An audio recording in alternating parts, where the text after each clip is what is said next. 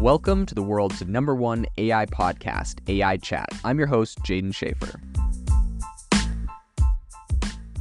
Make sure that you go to AIbox.ai, link in the show notes, to join the waitlist for our new AI platform. We're going to be launching an incredible platform that allows you to build anything you want with workflows um, in AI. So you're able to chain together ChatGPT and image generators and audio generators to make really powerful apps for your organization, or you can host them on our marketplace and actually generate royalties from them. So make sure to go to AIbox.ai and join the waitlist.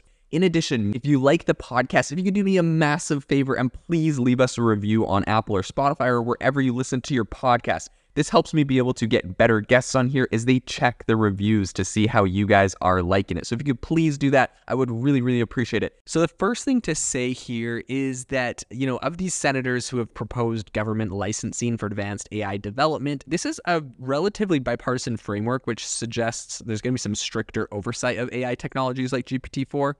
Um, there is, of course, you know, a proposal by Senator Richard Blumenthal, who's from Connecticut. And then on the Republican side of this, we have Senator Josh Hawley, who is from Montana. So this, you know, the, this kind of bipartisan working together between Democrats and Republicans, I think suggests the formation of a new governmental body that would require companies to seek licenses before developing powerful AI models like GPT-4. So the legislative framework also suggests that developing high risk applications such as facial recognition should necessitate a government license. Sure, I mean, I guess I could be on board with the facial recognition thing. I personally would hate to be walking around the streets and feel like companies, stores, or people are just like everyone is just facial recognition, like recognizing me and trying to, I don't know, target me for anything. I just would prefer to feel slightly more anonymous. Uh, so yeah, that I can get behind the rest of it, I have a sneaking suspicion is going to be very, um, you know, OpenAI trying to build a wall, so or a moat. So let's talk about some of the stringent requirements for AI development. So the legislative framework, which was presented on Tuesday, proposed that companies would need to subject their AI models to rigorous tests for potential harm before deployment. Publicly, uh, public disclosures of any indecent uh, or incidents post launch and allow third party audits. So, this move could serve as a blueprint for future laws concerning AI regulation. Companies would also be required to disclose the details of the training data used to create these models. And the proposal further allows individuals who are harmed by AI to take legal action against the responsible companies. I mean, maybe it's just me, but I don't like almost any of that. Maybe that's just me. Uh, so I'll, you know, I'll spare you my comments on that for the time being. But let's talk about some of the mixed reactions from industry and advocacy groups. So, while the initiative has been welcomed by some, it has also been met with a lot of skepticism. Anne Lenhart, former leader of an AI ethics initiative at IBM, appreciates the lawmakers taking uh, decisive action, but questions the feasibility of creating a body with a broad range of expertise because uh, you really do need a lot of different expertise to kind of oversee the whole AI, this AI technology that spans multiple sectors, right? Like, I mean, we don't exactly have a great track record. We've we've got we've uh, decided that Kamala Harris is the AI czar or whatever, and she obviously is. You know, there, there's a whole meme going around of her explaining that AI rep- stands for artificial intelligence. It's really cringy.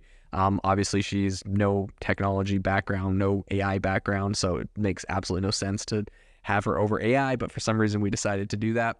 Anyways, we don't have a great great track record, and I think that's what people are criticizing and concerned about. They're like, if we just get a bunch of Kamala Harris's running the whole AI thing, like it's going to be a uh, you know bureaucratic nightmare, pretty much. So, in any case, OpenAI CEO Sam Altman had suggested a similar licensing mechanism during a Senate testimony in May so that's another kind of red flag. The CEO of the biggest AI company with the most funding of anyone else says that you should do the exact same licensing thing and he should definitely get a license because he's the biggest AI company. So it's like, it's kind of funny because right now it's like, I don't feel like we need more barriers to entry. The barriers to entry are Exhibit A, it's impossible to get these NVIDIA chips because they're freaking expensive. Exhibit B, these NVIDIA chips are freaking expensive. And, uh, like there's there's a backlog if you want them and you have the money and if you don't have the money well then you don't have the money so it's like there's already a lot of barriers to entry to develop this technology it's really incredible technology a lot of these different ai models that we're building But like adding a government license on top of that, it's like great. So now you need to know a lobbyist, a bureaucrat, you need to know a way to get through the system, or like it's just going to be a debacle. I highly doubt this is going to be like a very simple thing. Is it going to get politicized where certain political parties only want models that conform to their ideologies? Yada, yada, yada. And I know it's like bipartisan because we got a Democrat and a Republican working on it, but that's just like, I'm skeptical. And whether you're a Republican or whether you're a Democrat, I think you should be skeptical because inevitably, if, you know, someone from the other party than your own is elected president, then they could, you know, set the new person in charge of that department to have things that like are skewed towards them. I don't know, whatever. Uh, maybe I'm maybe I'm uh maybe I'm pessimistic on this whole thing or just like overly suspicious, but it just doesn't seem to be what I love having the government decide who can build a AI model when, you know, right now everyone's building them and we're all still alive. The robots have not taken over yet. So looking at some of the you know like looking at some of the pending decisions and questions i think the senators have yet to specify whether the oversight for ai tech would be conducted by a newly formed federal agency or an existing one.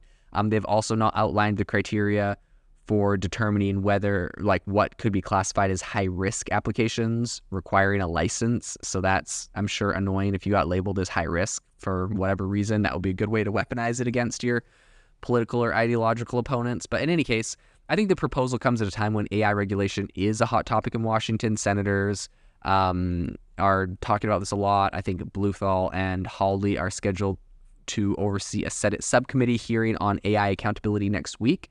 Um, and I think that uh, a meeting hosted by Senator Chuck Schumer will gather a bunch of tech leaders like Mark Zuckerberg, Elon, and CEOs from Google, Microsoft, and NVIDIA to discuss the future of AI regulation. So, Michael Khoo, who is um, of Friends on the Earth, an environmental nonprofit, calls the proposal a quote, good first step, but demands more clarity on the framework's details and its potential environmental impacts. Um, again, I don't really love the mixing of environmental people with AI technology or like it'd be I would just as much like the CEO of ExxonMobil, a gas company, like being having comments or an opinion on this AI technology as I would an environmental person or as I would the NRA. Like it just already feels like people are trying to politicize this and uh, you know say like, oh well, all of these different people from these different departments or these different like groups need to have a say on AI and you know their opinions matter. Don't like it. Don't like it one bit. I just like think AI is awesome. I think people should be able to use it how they want. I don't want it to get politicized, but inevitably it will. So I guess I just got to brace for impact on that. The proposal by Senator Blumenthal and Hawley marks, I think, a significant step towards a more structured regulation of AI technologies in the US. However, it has elicited varying reactions, and several questions still remain unanswered. With upcoming hearings and meetings on the subject, I think the discussion on how best to regulate AI is far from over, so stay tuned as we continue to cover this in the future and see how this all shakes out. If you are looking for an innovative and creative community of people using ChatGPT, you need to join our ChatGPT creators community. I'll drop a link in the description to this podcast. We'd love to see you there where we share tips and tricks of what is working in ChatGPT. It's a lot easier than a podcast as you can see screenshots, you can share and comment on things that are currently working. So if this sounds interesting to you, check out the link in the comment. We'd love to have you in the community.